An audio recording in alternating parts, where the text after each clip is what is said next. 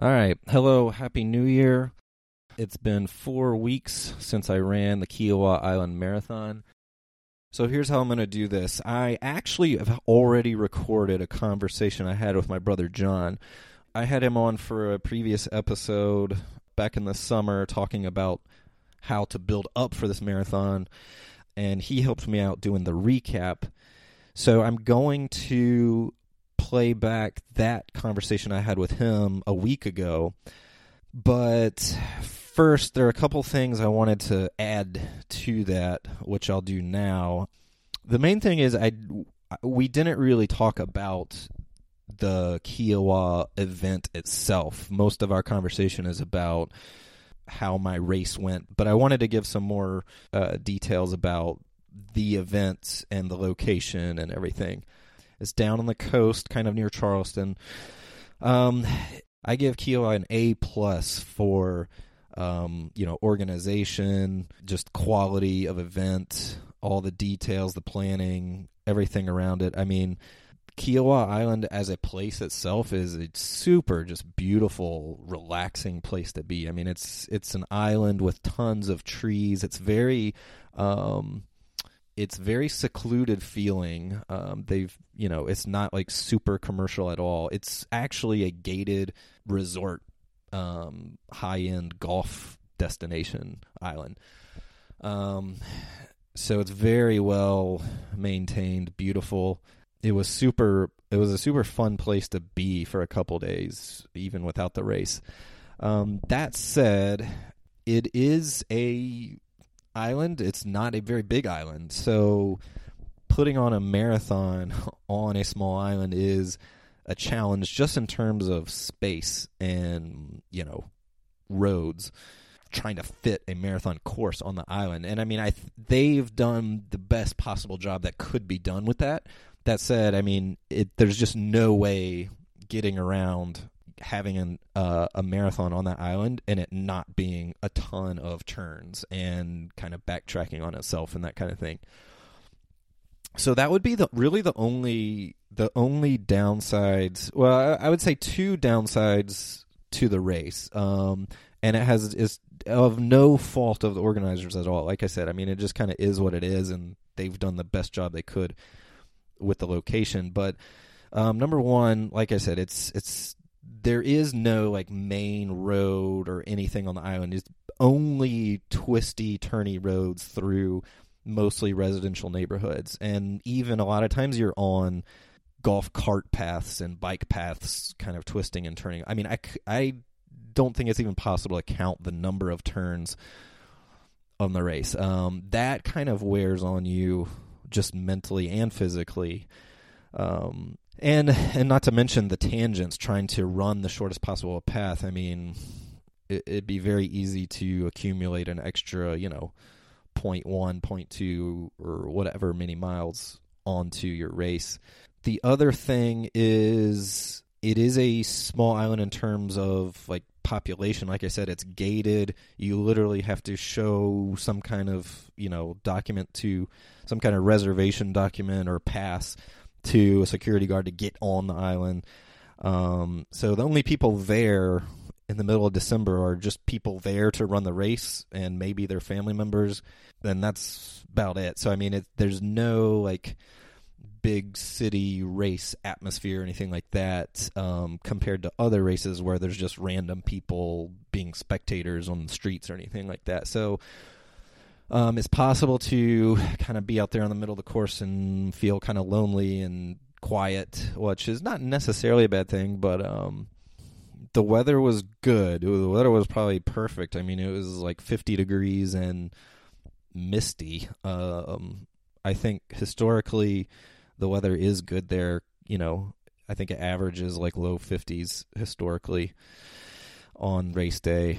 So I would recommend it for a race if you're looking for a small, accessible marathon that's put on very well. Definitely. Um, I think the next one I do, I would probably be looking for after having done this one. I would probably be paying more attention to the course layout of the next one I do and trying to look for something with fewer turns and and maybe also pay more attention to wanting to have more people around in the like you know higher two hour range. Um, that was another thing is so the, at Kiawah it's a marathon and half marathon together starting at the same time with the same start line same finish line um, so you start in a group with all half and full marathoners mixed together you share about the first five and a half or six miles and then you split off like if you're doing the marathon you like go straight where half marathoners are turning off and then and I think that's where a lot of marathoners start, you know, their loneliness period in this race. Like I was in a pretty nice pack actually for the first 5 or 6 miles and then uh, split off and was kind of by myself for most of the rest of the race. Um, but actually, take that back. You're by yourself for a, way, a while, and then, like I said, it the course kind of folds in on itself several times. Um, so you end up sharing the road with half marathoners again later on. So I think somewhere around like around the halfway point, you know, I turned on a road and I was automatically just back in with a bunch of half marathoners, but you know, I turn on that road and I see a sign for two hour, 30 minute pace group for half marathoners. So I'm, I go from being like all by myself to trying to weave in and out of a crowd of half marathoners. So that was also sort of a challenge, but um, no, it was it was a lot of fun. It was a good race. So I think that's all I wanted to say about that. So at this point, I'm going to play back my conversation with John, where we talk about sort of like how my race went and things I may look to do different next time. I don't even know where to start. Yeah, I was kind of wondering what your what your goal for the recap would be. Yeah, well, I have some. So it's been about three weeks, and I could do just like a actual recap, kind of just play by play type thing. But I've also had some thoughts over the past few weeks, more like conclusions I've drawn, and be interesting to get your take on them. Um, okay.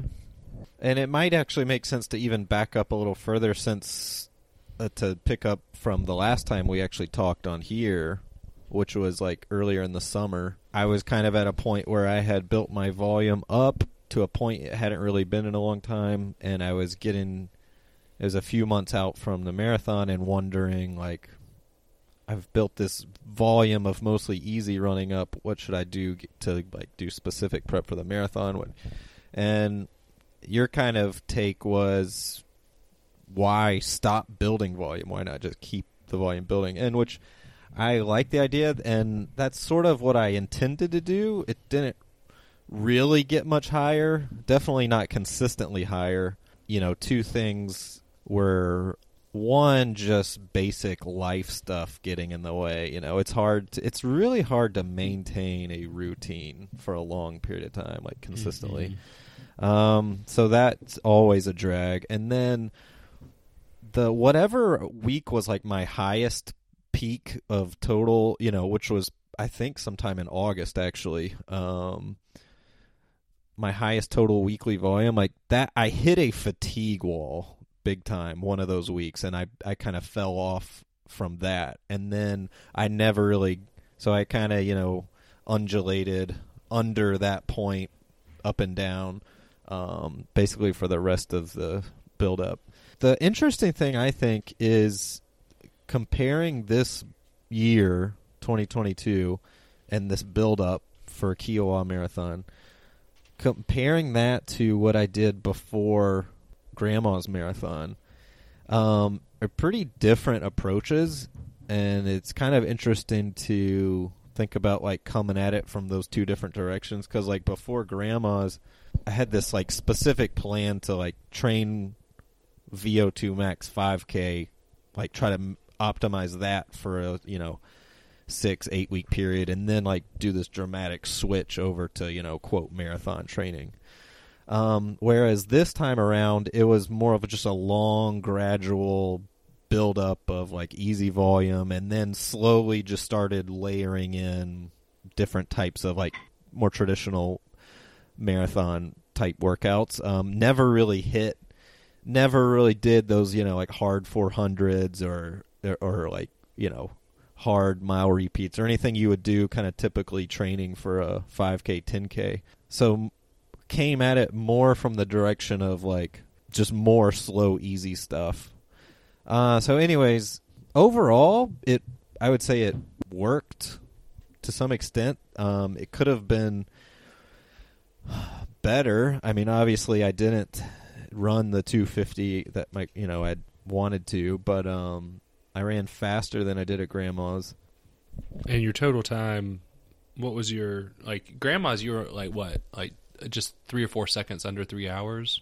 Yeah, two fifty nine fifty eight at grandma's. Kiawah Yeah. ran two two fifty six oh three, so almost four minutes faster. which is significant. Significant. I mean, I uh you know, after you don't hit a goal, you kind of ask yourself, well, why? What what was the problem? Like, was the goal wrong? Uh, you know, um, and I think before grandma's, the goal was wrong. Like, I had the, I also had a 250 goal before grandma's. I said, and and then after grandma's, I realized like that wasn't a. I don't think that was a realistic goal. I don't think I had the fitness or the durability to do that before Kiawah, I think I think I was in 250 shape, but Well, I, f- Like- I feel like if pe- if you don't do it, then that means you weren't in the 250 shape. But I think so. There was I don't know what were you gonna say? well, I was going to say maybe you were, maybe you weren't. Like, uh, what was so you ran a half several weeks before, right? Like a month or a month and a half before. And what was the half again? What did you run the half in? Like one nineteen something? yeah, so 119 something? six weeks out, I ran a half marathon in 120.36. So if you do the conversion tables on that, say like is supposedly that would be an equivalent of like a 248, 249 marathon. Um, Yeah.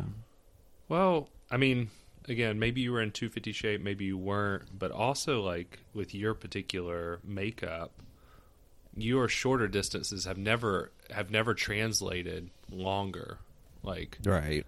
like your half mile or your you know your 800 or your mile never translated what you sh- are capable of in a 5k or whatever and so like i wonder if it's something similar here with the you know the half compared to the the full if your particular makeup a 256 is like maybe to run 250 maybe you do need to be more in like 115 shape Yeah. Could or be. 116 shape Could be. Although the reason I say I was I think I was in 250 shape is not just the half marathon. mm-hmm. It was more like the whole the whole training as a whole compared to what I did at, Mar- uh, at grandma's before grandma's.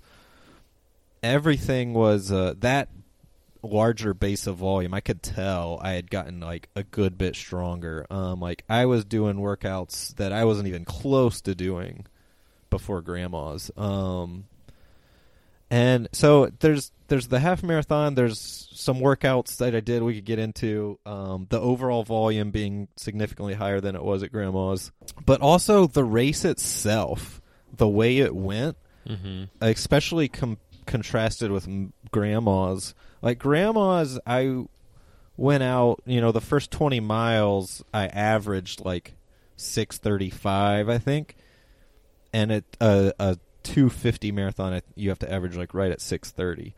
And I would, and I was a little in over my head at that point. I could tell. So Kiawah, I mean, I was that pace was so much more within myself and under control and feeling good the whole way up until the hip flexor thing started flaring up. And that was around And- mile 17 yeah, that started at 17. Mhm. Um, let's see. So I got through mile 17 just under an hour 51 minutes, which is a 632 average.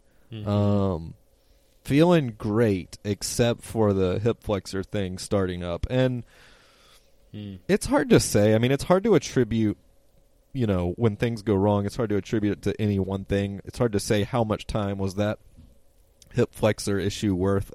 I think it was worth a significant amount. I mean, it was definitely the first thing to go wrong, and it was the thing. It was the first thing to make me slow down at all. So, and then by the end of the race, there was definitely other stuff happening, just like general fatigue, you know, lots of other pain, hamstring starting to cramp up. So, I mean, I, I, I was gonna be falling apart a little bit, anyways. So, anyways, I I kind of have a gut feeling that without that um, hip flexor thing, I would have probably been, you know, maybe in like the 252 ish or something like that. Um, Yeah, and for that start giving you trouble at mile 17, I mean, that's a long way out still. And I'm sure that, like, without that, you probably would have run those next, you know, like 17 to 22, probably much differently. And maybe you've been surviving the last four. Um, but yeah, you probably would have been a totally different animal for those next four to five miles. Yeah, because it wasn't like I hit that point and then it was just uh, falling off a cliff. I mean, I I went from running like a 632 for mile 17 to mile 18 was 648. And then I I stayed right at like high 6 or like 70 until mile 24. 24 was my slowest, 735. Then I came back and ran a 703, 722 for 25 and Mhm. 26. So Mhm. it's not like grandma's I crashed and burned and was hobbling across at the end. Like probably yeah, what'd you run your last? What'd you run your last couple miles in at Grandma's? I don't have the actual final two splits. Um I feel like it was close to eight minutes when you sent me the splits. Well, I think the last like 3 or 4 miles averaged 8 minutes, but I think by the last mile I was probably going like slower than 9. yeah. So even with the hip flexor, like you only bottomed out at seven thirty-five, Right. and you finished it. You finished it at seven twenty-two, and that's with like a peg leg because the hip flexor. yeah. Right. Um So, so maybe you're in a lot better shape. I think I was in a lot better shape, um, and which is encouraging. Um, but anyway, so that that's basically how the race went. Um, and the hip flexor thing, I guess I should add a little context there. The odd thing, I don't even know what to call it. Like the way it first started, I was going back through my notes to figure out when I first felt it. It was on September 24th Hmm. was the first time I felt it, and which is a long way out to like have something go wrong. I feel like, um, like Mhm. you know, o- over two months out. So I was on a long run, and toward the end of a long run, I just started feeling like a pain in the front of a hip flexor, and then it turned into like where my whole hip and like glute zone just didn't want to like fire. It was almost like this weird it felt like a sort of I've described it as a spasm. I don't know if that's the right word, but like this sort of it's like it would kind of go limp sort of for a second and then it would be okay for a few more steps and then it would happen again. It was really weird. Um and then some if I would do like a high knee kick, it would kind of sort of like jump start it back and it would feel okay for a couple minutes it would come back. The weird thing about this though is like so that happened on a Saturday long run. It only happened and then it hap- I felt it like a couple more times in training, And but it you, only happened. well, on. were you running on the Swamp Rabbit? Yeah, that's what I was gonna say. It only okay. happened running on the Swamp Rabbit Trail, which is this long, flat, straight, you know, greenway Mhm. here in Greenville. The very next Saturday, and I do a full week. I I run the next day. The next day I ran 64 minutes easy and was fine. Do a full week. Um, you know that following Wednesday, I did like some mile repeats around half marathon. The very next Saturday, I do 21 miles, and inside of that, I do four by two miles at marathon effort, all like around like in the mid 630s. And the last rep, the last two mile rep, was mile 19 and 20, and I ran a 620 and a 630, and felt fine for that whole workout. But it was on a two mile loop that was like rolling hills. Mm. So, and then the only other times I felt it was on the Swamp Rabbit Trail And Which- the marathon, and in the marathon. Yeah. Which so, and but also super flat. but- the last time I felt it in training was really bad though. Um, three weeks out. That's when I did a 24 miler, and it was a out. I did it out and back, which is probably stupid. I probably should have been stayed like close if I needed to stop, but I did 12 miles out, 12 miles back, and it really hurt on the way back. Um, And that was on the Swamp Rabbit. yeah. Um, so, anyways, but then again, like, so I do that three weeks out, the 24 miler. It's that was the worst of it, and then the next weekend, so two weeks out, I do 20k on the track, alternating every 800 between half marathon um, effort and then like a little slower than marathon effort. So I a- end up averaging um, like 626 per mile for that 20k on the track, and it wasn't an issue then. I think I might have felt it a little bit at the end, but again, that was a that whole workout was like hour and 20 minutes, so it wasn't like. So it's like in the all, short. and in all and in all three all those situations, are you wearing the sh- types of shoes that you raced in? yeah, yeah. So that's a common denominator. The flat's the common denominator. Seems like the time on your feet. And then also, like, it's interesting, like, those longer, the 21 with the 4 by 2 mile and then the 20K, um, you know, not feeling it, you're running faster. Mm. So, like, time on your feet combined with the really flat, like that particular pace, right, at a, for a really long time seems like on that particular pace for a long time on a flat surface seems Mhm. like some of the factors contributing because you ran, you know, long and fast on flat. Well, that one was rolling, but you did run 20k on a track, which is very flat. But, but it wasn't as long. I But mean, it wasn't as whole long, workout. right? Yeah. So I wonder if it's something about the particular pace and the time on your feet. Yeah. Um so that thing's been a bummer and and so now it's been 3 weeks since the marathon. I've run I think maybe 3 or 4 times like just jogged around 20 or 30 minutes. So it hasn't I haven't felt it running, but I can still feel it sometimes like certain motions or I can dig at it with my fingers and feel it. So I I don't know. Um I don't know what I'm going to do about that, but anyways, the point is that was a major factor. Um, but like I like I was saying, like if you say you're in whatever shape, like I say I was in 250 shape, but I didn't run 250 because of that particular thing. Like, well, that that thing is that's not like getting food poisoning before the race or some freak thing. I mean, that was very much running related. I mean, that caused me to not be in 250 shape, even if it was a very particular weird thing. I mean, um, so that kind of leads me to one of my takeaways. So if I can like overgeneralize here, like what it takes to run a good marathon or like, you know, you know, fulfill your potential in the marathon or whatever. I feel like you can there's like two major components of it. Like one is the I'm just going to call it fitness as measured by whatever you you know, VO2 max, lactate threshold, aerobic threshold, you know, all the all the things like oxygen related, right? Like your Mhm. cardiovascular fitness, metabolic, aerobic, whatever. I'm just going to call all that fitness, you know. Yeah. Uh, so there's the fitness, which basically dictates probably like how fast you get to 20 miles. Um, and then there's the durability. Like, can you hold that for the last six miles, basically? Which has le- a lot less to do with your fitness, if you know what I mean. Mm-hmm. So for that's what I mean when I say fitness and durability. That's what I'm talking about. And then, like I said, that's overgeneralizing. It's they all kind of bleed together. But just for simplicity's sake, if you just take those two components, it's like everything in training for a marathon.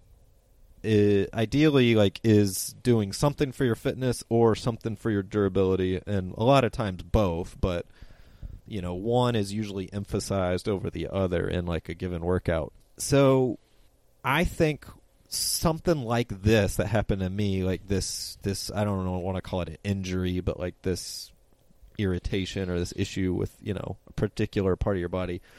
I would put that in the durability bucket.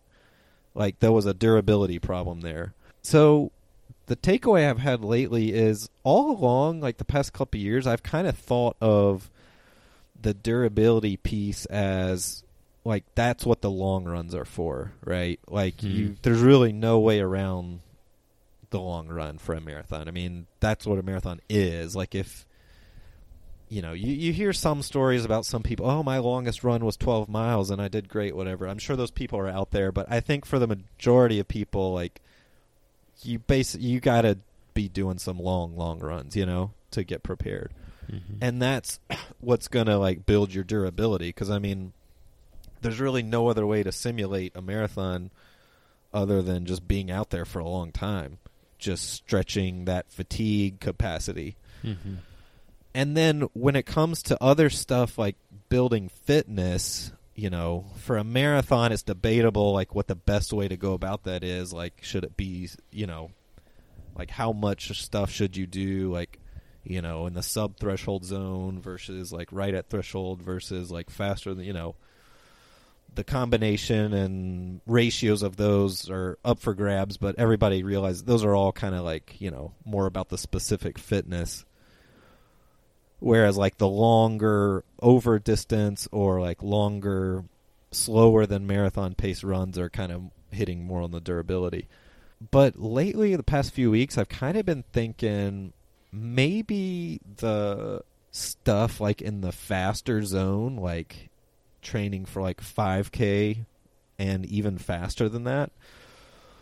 And more than just like strides and hill sprints. I mean like maybe you know high intensity stuff where you know I I think people who uh, do a lot of that stuff in a marathon kind of catch criticism because like people say oh you're not, that has nothing to do with the marathon. Like why are you doing you know 5k workouts for a mar- you know that has nothing to do with it but and I would say maybe that kind of stuff has more to do with the durability than you would think at first. Um, Hmm.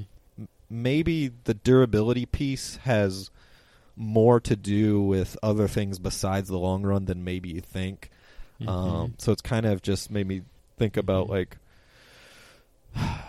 how to approach that for the next time around. Um, Mhm. so like one potential like application of that could be you know where like the typical traditional format for like building a base people usually mean like kind of like I did this time around spend a few months building up your overall volume as your quote base and then you get more specific as you get closer to you know the race you know maybe not that there's anything wrong with that but maybe it makes sense to do a base under the base like work on your raw strength and speed before you start at doing a bunch of time on feet um, to make sure you're just structurally sound to handle the base you know what i mean Mhm. kind of like put the rebar in before you put the concrete in sort of thing like Mhm. um Mhm.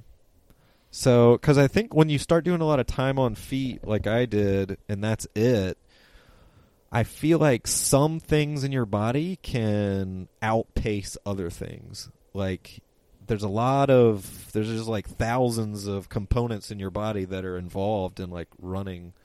If you're doing like a lot of the same, s- like easy running and not much else, and yeah, yeah, sure, like, you know, throwing some strides in here and there, but I mean, I think it maybe it makes sense to get more involved in that earlier on to kind of cover all your bases to make sure like your cardio isn't getting way ahead of your, you know, tendons, ligaments and all that stuff so that when you because I feel like you can get yourself to a point where you can do a workout but you're not really ready to do it. Your whole body is not ready to do it. Um, and I feel like maybe something like that happened to me where I got up, I, and this is one thing I wanted to do. I consciously, you know, and I even said this in the solo episode I did after Grandma's is the two things I want to do next time are higher volume and more long runs earlier in the build. That was like the two things I focused on, and I, I think I was mostly successful in changing those two things, but I feel like when you can get yourself to where you can handle a 20 miler earlier on, you it's possible you could be getting ahead of yourself in other departments, you know, like there was probably some neuromuscular structural stuff that maybe where a lot of my body was ready to run 20 miles, maybe a lot of my body was not ready. Um, and there was just some failure somewhere in there. So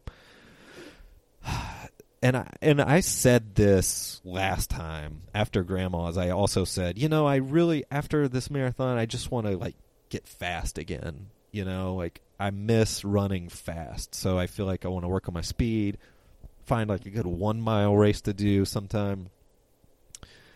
And I said that pretty soon like after grandma's and I and I didn't end up doing that. What actually ended up happening was number one, it just took longer than I expected to recover from grandma's, and it just kind of fell off the wagon for a little while. Then, by the end of that summer, we were having our third kid, and you know how that goes. Like things get jumbled up for a few months. You get off your routine. Um, kept running some, but didn't really wasn't able to really train for anything up until this past March when I started running like consistently again, and had like nine months before now I'm saying the same thing again. Like, okay, I finished this marathon, and I think I told you this at some point. Um, I felt like by the by the time I got to race day, I felt like I was ready to run a marathon. But other than running a marathon, I felt like utterly unathletic. I mean, when it goes to like bending over to pick up one of my kids or like you know, jumping or like anything else other than like running a really long time at a specific pace. It was like I was on this razor's edge. Like I'm, I feel like I'm prepared for this very narrow, you know, narrowly defined event, and anything outside of that narrow margin, I'm like, I fall apart. Like you go, I could go play tennis with somebody, Nerf gun battle, you know, basketball, whatever. I'm gonna, it's gonna destroy me, you know. So I really would like to just get fit like as a get more robust, get more, you know, strong and then fast. I would love to actually get fast again, you know, like and really try to find like a 1 mile race and get in that kind of shape over the next few months. That would be fun. Um and then like I said, so think of that as like a, the base and then have that be like the base for the base and then like build your volume off of that. That's that's kind of where I'm at mentally right now. Okay, that was a lot. That was a lot of pieces. Yeah. I feel like a variety of things that makes me think. One, um, you know, you said after your last one, after you. I want to run more and I want to run more long. And you did achieve that. And you did run faster. And I like that you did that and committed to that. And even in the midst of this cycle, you kind of questioned that and then you stuck with it. And it worked out. You're in four minutes faster. And now you kind of uncovered, oh, but then here's this other other piece that I want to tweak, right, or want to play with. This this idea of like durability is not just I'm going to go out there and run forever and get my durability for my long run. Actually, I need to maybe I need to think more holistically, not only about my running paces and workouts contributing to my durability, but also maybe some other things. You know, you're bringing up just general athletic stuff that you want to flexibility and whole body strength and just wanting to feel athletic too as being part of that durability. Um, I think that's cool that you're really t- tinkering with it and you are finding success and then you're finding new elements to play with um, on the piece about the like different types of workouts contributing to durability, I remember a couple things. One, Jeff always talked about like keeping 5K, 10K pace workouts no matter what. And he would talk about it a lot from just being efficient. Like, you know, being an efficient runner is good for you regardless of the distance you're racing. So even if 5K, 10K is not your not what you're working on. It's good to keep that in the in the soup because you're going to be a more efficient marathoner um, if you have that as part of your routine.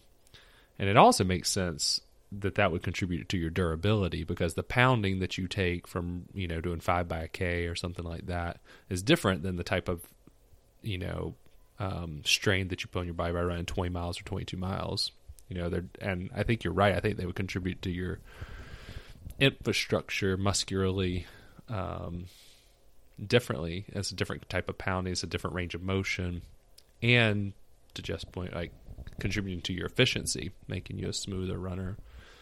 And then it also makes me remember like you know reading about like short frank shorter's training and stuff like always had two type of track workouts and a long run.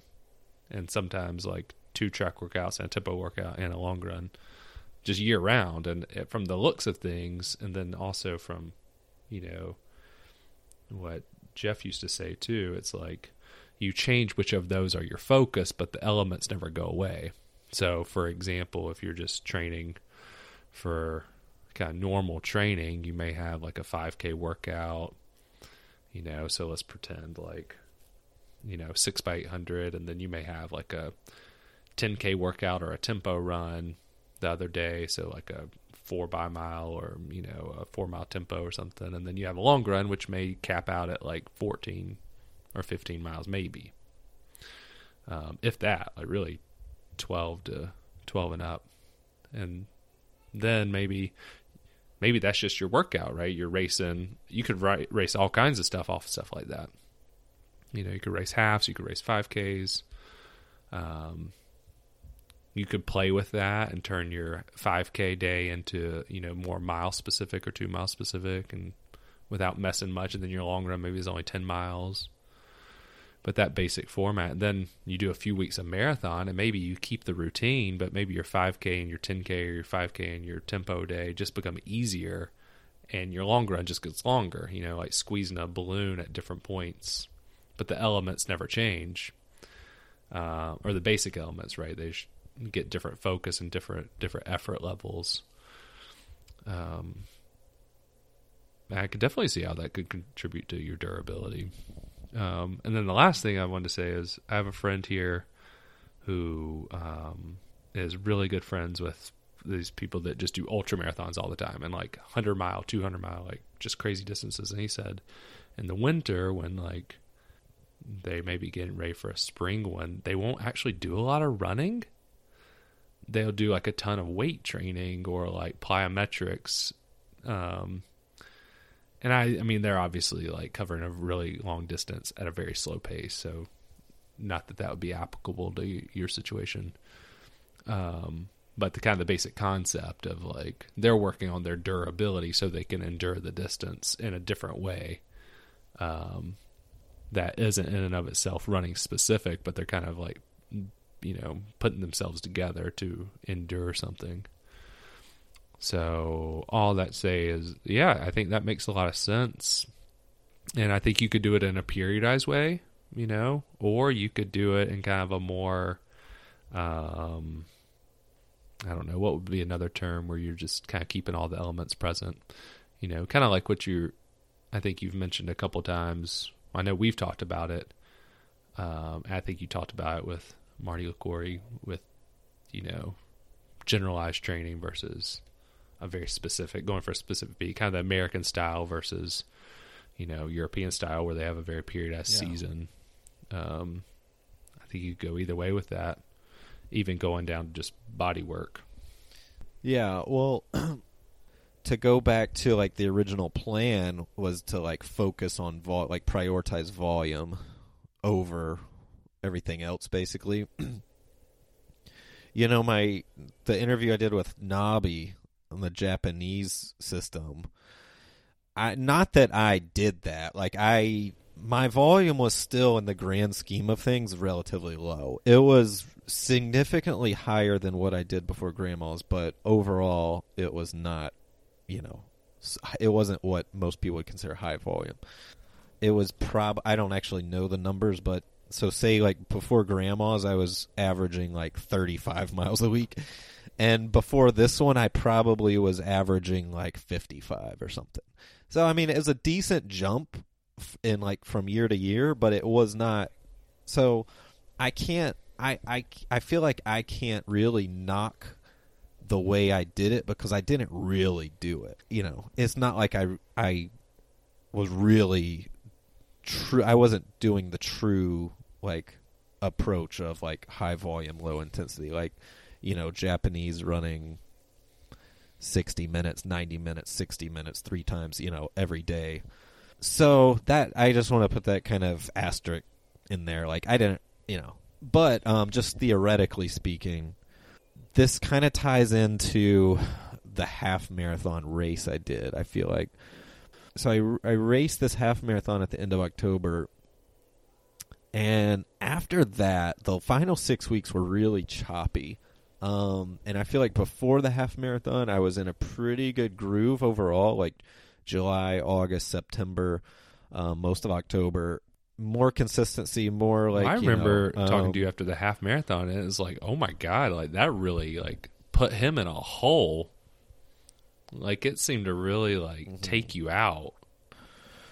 Well, one thing I raced it, I executed that race very poorly. Um, that might have something to do with it. But so to give you a sense, like I ran a 120.36, which is a uh, average pace of 609. Okay, my first mile was 549, and I was averaging like I came in 10 miles right at like 60 minutes. I can't remember. It was really only the last like 3 or 4 miles I kind of crashed. Um but I ran that completely upside down. Um so that probably made it worse than it needed to be. Maybe if I raced it more smartly and tried to like negative split, maybe I wouldn't have been hurting so bad. But yeah, I was more like general soreness. I was that was worse than after the marathon. Um, it took me a full ten days before I could do like another proper workout. So that was bad. That was that kind of just threw my whole you know program for a loop. Yeah, I almost got like talking to you after that. I almost got the impression of like after that it was like, oh man, I've really got to recover, which is going to take me like two weeks now, and now I've kind of got to hold on till the end. Was like what it kind of looked like from the outside, and so like at six weeks, you like it almost looked like you took a gut punch, and then just like tried to recover and then hold on.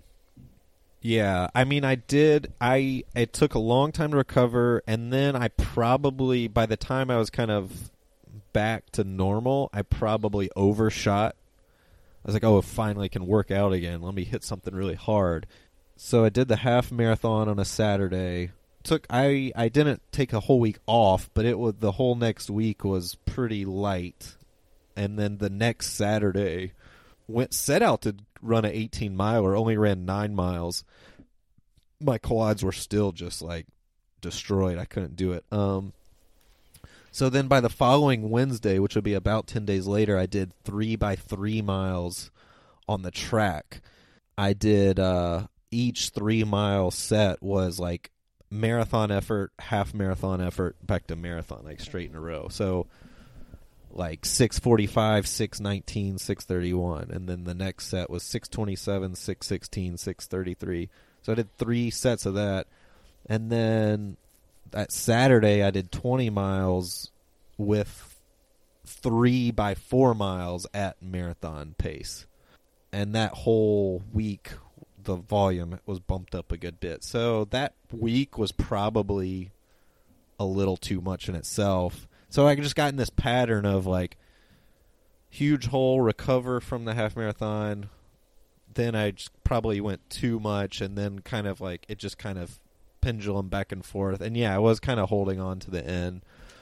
But I, I think where I was going with bringing up the half marathon is maybe if you're taking the approach of high volume, low intensity, maybe a half marathon race doesn't really fall into that plan. Maybe that doesn't really maybe that doesn't make sense to include in that program. Like that might be adding a bad ingredient to that recipe. Um I guess I was fit enough to run what I raced for that, you know, obviously, but it wasn't appropriate for me to do that at that point maybe. Um Mhm. so maybe Well- I think where I was going was trying to justify like you know, not I'm not saying the prioritizing volume and easy running is necessarily wrong. I think you just have to just take that into account. Like maybe I'm not saying it can't work because I think that is like kind of the Japanese style, and they're super successful at it. But um, if you're going to do that program, you have to do it right. Maybe that's more of like a, a program where you can't do like high risk type sessions that you might not be ready for. So maybe you're ready for a marathon, but maybe where other programs where you're being more holistic, you can handle more different types of workouts and races and kind of roll with the punches.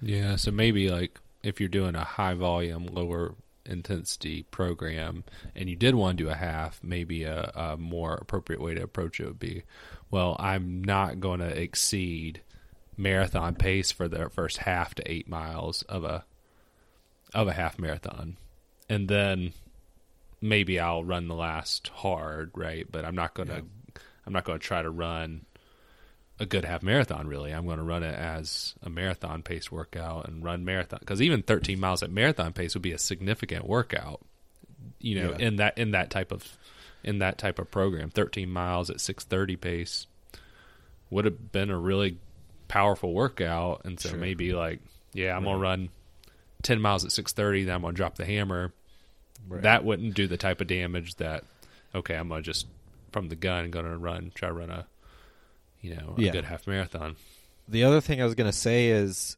I think, I guess that's point one. Theoretically, I think that program can work if you don't do anything to screw it up. And then point two is, even for the small extent to which I did that program, again, I wasn't running super high volume, but it was higher for me. Even the it did work. It it did improve. To put it in context, before grandma's, three months before grandma's, I ran a like I said, I did a 5K block to try to optimize. So I ended up racing a 5K three months before grandma's in like 1730 something. Okay, so fast forward like more than a year, I'm slowly building back up. You know, um, last this past summer, I do this. I hop into this uh, July 4th 5K this past year, and I had done zero 5K work. I mean, zero. I had just you know I had been running a few months, all just easy. I run like 1846. About six weeks later, I, I had been ramping the volume up. Uh, six weeks later, I run another 5K in 1916, even slower. And I had just Yeah. got to the point where I was, I just run like an 18 miler the week before. That was my longest run. And I was just complete, I was just so tired. And I felt, and I remember telling you, like, that's kind of discouraging. I and kind of scary. Like I, I'm ramping up my volume. I feel like I should have more fitness. But then I kept sticking with it, and I ended up running a half marathon. And you know, so the 1916 is like the same pace I raced the half marathon in October. Yeah. Um, so I mean, it did work. You know, like totally, it really the fitness did. did. work. So, but I, I guess my whole thing here is just, I feel like you can build a super strong, you know, Mhm. whatever, but like the hardware's got to be there too. Um, and and maybe there's a way to do both, right? Maybe next time around, if you're doing another one, like you do get you do run a similar volume because I don't think you're going to run much faster on 35 miles a week, right? no, And jumping to 55 is a significant jump, but like, can I run that and then? I keep echoing back to Jeff, right? I've told you like how he always had like just sort of odd workouts, but like, can I do the other work but in digestible chunks so that it doesn't take away from the volume? So like, he would always have like, you know, he'd do like eight by six hundred, right? That five k pace. That's not a hard five k workout right, but you're touching it, right? You're touching that speed. You're touching it. It it building that uh, or six by eight hundred. Like rarely would we do five by k or three by mile. Like you're not doing hard five k workouts, but Right. you're doing them, and it's not going to Yeah. compromise your volume. yeah. Well, and yeah. you So can like, bounce back from it. Uh, like you were saying a few minutes ago about like all the elements always being there, just in different proportions throughout the year, depending on what you're, you know, trying to optimize. Well, I for. think I think different intensities, not necessarily different proportions, except for the long run. okay. So like five k five k workouts always being five k worth of work ish, but it not being like three by a mile. It may be more like 600s or 800s. So you don't have like long stints at that effort. Like three by mile feels at 5K pace is a way different workout than six by 800. I mean eight by 600. You're basically you're emphasizing different different elements Yeah. throughout the year. Um, Yeah. I think there's a variety of ways you could go about that. Yeah. Yeah. What do you think you want to do another one? Yeah. You know, this whole thing has got me thinking like I, I I can't tell you why I'm thinking this. I just have this feeling that if I did it right, I could make a much bigger jump. Like in a year's time. If I were to do it right and be consistent, I Mhm. feel like I could make a much bigger jump than going from 259 to 250, um, or now 256 to 250. I, I and I don't know what I have no numbers in mind. I just have this gut feeling that like much faster than that is not unreasonable if I were to do it right. Um I think after grandma's I was a little like bleh, I don't I'm not really excited about doing this anytime soon, but I'm I'm I didn't have that feeling yet. Like after this I was pretty much like, ah, I want to do I want to try that again. Like not real Yeah. soon cuz like I said, I really want to just go back to the drawing board and like kind of rebuild from the ground up. So I'm not trying to like turn around and do another one in two months and like redeem Mhm. myself. Um, Mhm. I want to like rebuild and like try to make a much bigger jump at some point. Maybe like probably at the earliest next fall. I bet like one of the reasons you are feeling like that is because your volume was significantly different. Like where you're not feeling like it feels like this time around it was much more achievable and it wasn't like a whoa, I'm basically going to run 80% of my weekly mileage in one run in a you know and I wonder if like you're feeling more optimistic about the future. Well, well, this is your second one. You made an improvement, but you also had a, a lot more volume, and you spent a lot more time in that 20 to 24 mile range. And so the 26 miler, even from what you report about your race day, was much more attainable, just covering the distance. And overall, you did really nicely and didn't really fall apart. Um, yeah, I feel like I got a glimpse of something better, you know. Yeah. And I, I was holding on to it the last couple months. I was really shaky, but I feel like I got to a level like this past summer. I was like, and like I said, in the grand scheme, still not. A, that was not a super high training load. So I just I feel like I got to a glimpse of another level, and it was manageable. And I feel like if I could get like the basic life routine and stuff under control and have good consistency um i just feel like i left there's a lot on the table up for grabs i mean there's i feel like the ceiling is really high if Well, and I too, I wonder, like, you know, you did have success. I wonder if you don't have to change that much, really. Like, I'm reminded of, I think you and I've talked about this a little bit, but I read or listened to a Peter Snell interview once, and he said basically the only thing he would change about, you know, you know what I'm talking about, yeah year round, he would have kept the quarter repeats, right? He would have kept the 12 by the quarter every week yeah because of you know you're keeping that turnover you're keeping the athletic part of that you're keeping the speed. So regardless of the phase you know i think that was that interview was he was in his 50s or 60s like looking back and from his other professional training too and saying that's the only thing he would really change. So maybe that i think about like that's something you keep coming back to is okay I, I need to i need to and i want to get back to some speed work and maybe that's a key ingredient all the time. And then the other thing too is maybe like the um you know the the rolling terrain. Like keeping the rolling terrain even if you're going to run a flat marathon. You know, keeping the rolling terrain and then maybe occasionally you, I do a long flat long run or whatever, but like the rolling terrain might be really good. yeah Um, and then keeping your volume. yeah i know you've had like some achilles pain lately like are you are you gonna try to run some this winter or i know you got a lot of skiing to do so I've got a lot of skiing to do. My Achilles really hurt after our Nerf war. mm, i bet Like, that was high sprinting intensity. around. That Yeah. was high intensity.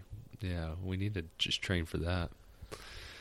Um, yeah, we'll see. I want to do a lot of skiing. I have been like perusing snowshoes. So I don't know what I'm going to do this winter. Um, yeah, definitely ski and hopefully do some running. But I've also thought, ah, maybe I won't get back to running until the snow's gone, and then, or I can Yeah. get back out on the trails easily. Um, and I don't, I don't know if I want to run any races or anything upcoming. I know for sure this summer I want to do some long distance stuff. Like I want to go all the way around Mount Hood. That's a goal I have for this summer. That's 40 miles. I like to do that in a day. Um, and then there's a really long trail on the ridge here. If you do point to point, it's pretty long. I'd like to do. So I don't know if I really care to do a race at the moment. Yeah. Thanks for um, talking this stuff through with me. Yeah, you're welcome. Good to see you. Yeah, it'll be fun to see what you do. Hmm? Yeah. I'll keep you posted. And um, I'll let you know if I sign up for anything. All right, yeah, keep me in the loop. All right. Talk to you later, man. All right, bye, Joe.